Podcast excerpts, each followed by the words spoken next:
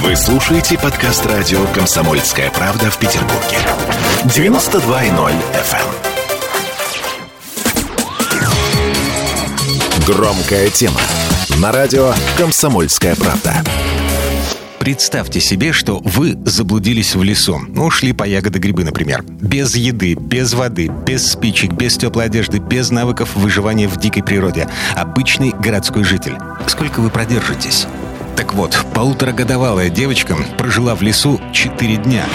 Смоленская область, деревня Кобелева. Здесь каждое лето отдыхает семья Козиных. Папа физик-ядерщик из Обнинска, а мама врач-рентгенолог. И две дочки. Старшей 4,5 года, младшей год и 10 месяцев. Утром 17 августа мать пошла к соседке. Через некоторое время старшая из девочек побежала за ней, а младшая отстала и промахнулась мимо соседского дома. Первые часы ребенка искали в деревне силами соседей. Во второй половине дня подключили полицию, МЧС и волонтерские поисковые отряды.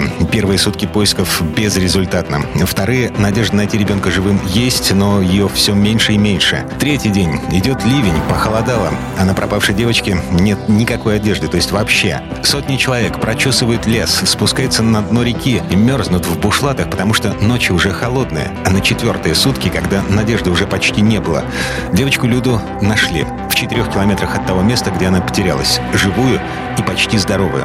Говорит ее мама, Антонина. Ну, кроме того, что побитые ноги, царапанные жаленные крапивы, и вследствие этого отекшие, припухшие, как бы больше других травм нет. Чувствует себя вполне хорошо, бегает на детской площадке, лазит по лестницам, спит спокойно, кушает хорошо, окрепла, выздоровела, уже шустрит, и беспокойства уже нет. Девочку нашли в каких-то ветках под деревом. Возможно, она пряталась там от дождя. По словам Антонины, волонтеры в первые же сутки проходили неподалеку от этого места, но она то ли спала, то ли была где-то в другом месте. В общем, тогда ее не нашли. И только на четвертые сутки волонтеры, остановившиеся на отдых, услышали детский писк.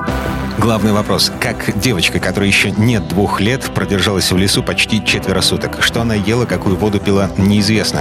Сама Люда объяснить ничего не может. Ну, по понятным причинам, ей меньше двух лет. Да, она говорила, что да, была в лесу, да, страшно, там, да, дождь был, но не более того, потому что ну, речь еще не настолько развита. Потом память у нее в этом возрасте совсем короткая, для нее это уже вообще очень далекое прошлое. Судя по ее настроению, я не вижу какой-то напряженности. Может быть, она и пугалась, но не настолько, чтобы это как-то проявилось сейчас. Конечно, есть версия, что ребенка кто-то украл, а потом, испугавшись поднявшегося на всю страну шума, вывез в лес и отпустил. Так что девочка провела в лесу не 4 дня, а гораздо меньше. Но, если вы посмотрите на фотографии и видео из лагеря волонтеров, опубликованные в том числе у нас на сайте, вы увидите искусного комарами исцарапанного ребенка, так что вряд ли у версии с похищением есть какие-то перспективы. На всякий случай мы спросили у мамы девочки Антонины, есть ли в семье навыки выживания. Она говорит, что нет. Ребенок знает, что такое кусты, что такое деревья, что такое река, но в лес они заходили только погулять. И то, что Люда почти четверо суток продержалась в лесу одна,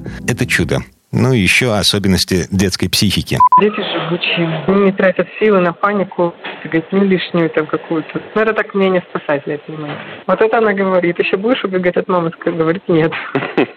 То есть при этом не плачет, а просто, ну, это уже... Да, да, да. Просто спокойно, что нет. Насколько она долго будет помнить это нет, я не знаю, но тем не менее. Опытные поисковики-волонтеры, кстати, говорят, что для ребенка такого возраста блуждание по лесу – это не что-то ужасное. Скорее, это приключение. Только вот ночи холодные и сырые, переохлаждение могло закончиться очень плохо, и были такие минуты, когда поисковики всерьез думали, что девочка замерзла. Обошлось. На всякий случай Люду отвезли в больницу, нашли синяки, царапины, следы от укусов насекомых, в профилактических целях прокололи антибиотики, и все. Настоящее среднерусское чудо, к которому приложили руку неравнодушные люди из Москвы, Калуги, Брянска, Петербурга, Иванова и других городов в общей сложности больше 250 человек. И весь штаб поисковой операции рыдал, когда Люду нашли. Ну что, остается только добавить, не теряйте друг друга. Дмитрий Делинский, радио «Комсомольская правда», Петербург. Громкая тема. На радио «Комсомольская правда».